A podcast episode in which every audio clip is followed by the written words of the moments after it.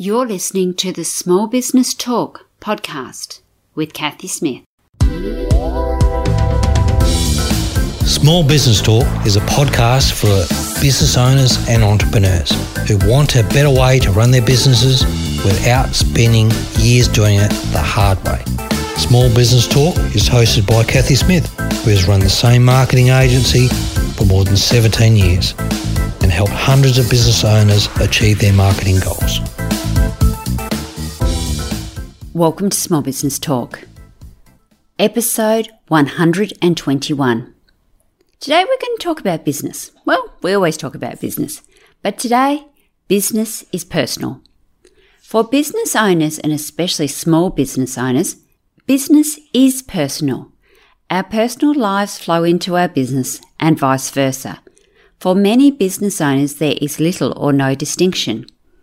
Whether that is a good thing or not depends on your perspective and whether you are actually getting any personal life at all. Let's start with the positives of that. To run a successful business, it needs to be personal. You need to care about your customers and your team. People do business with people.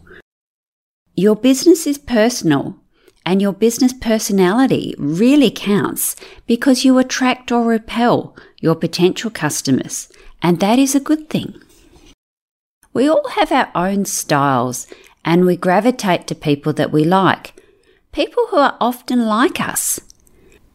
Because business is personal and we do do our best work and we do own our mistakes when we have that buy in.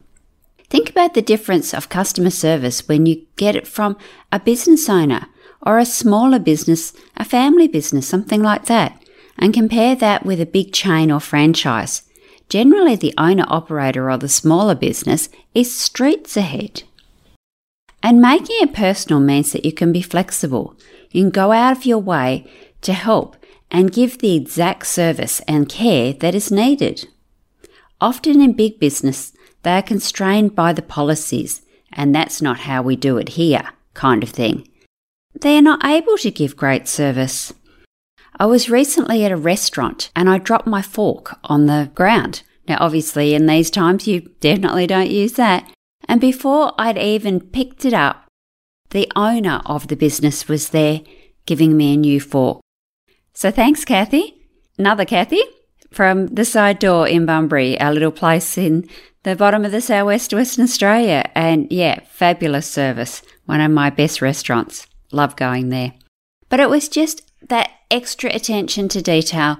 And she heard the ping and knew what it was. So there she was fixing my problem before I'd even asked. And that is good customer service. So with business, one size doesn't fit all. In business, as life changed, and it will change and move on, look what's happened in this year. What was once exceptional is barely par now. Structured sales calls used to be where everybody was almost coerced into buying, but it was the norm. It was best practice. And if you didn't do it, you're a little bit odd. Whereas now, it's definitely unacceptable behaviour. With the world getting smaller and buyers being able to do their research, we're all being so much more informed about products, about services, and often there are hundreds, if not thousands, potential suppliers that you can get your product or service from. Think about multi level marketing. They all sell the same product, but what is different? It is the person. The thing that makes you different from others is you. That is why story is the buzzword at the moment. Your business has to be personal you have to care about your customers and they want to get to know you. We no longer want to deal with faceless brands, big brands, and that's why stock photos are not working as well as they used to. Often now, real photos without people even get better engagement. We know that it was a setup, we know it was staged, and we know it wasn't you.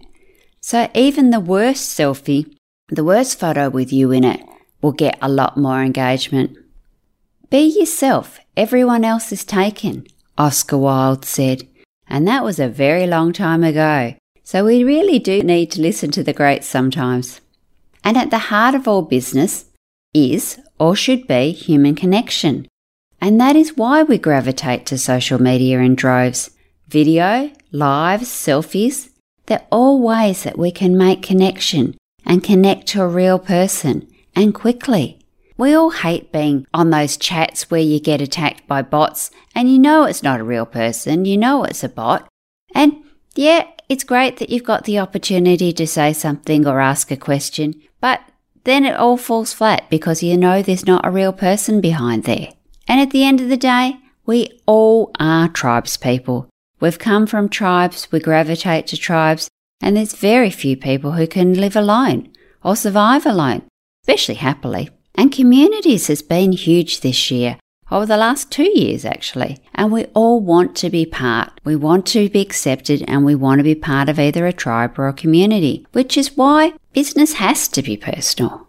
And even when you think of big businesses, the ones that have done well and continue to do well, we still know the person or think we know the person behind it. I mean, look at Apple, look at Facebook, and whether you like them or hate them, look what's happened to the Kardashians. But we all think we have that little bit of personality that we know them, and that's why they do so well and continue to do well.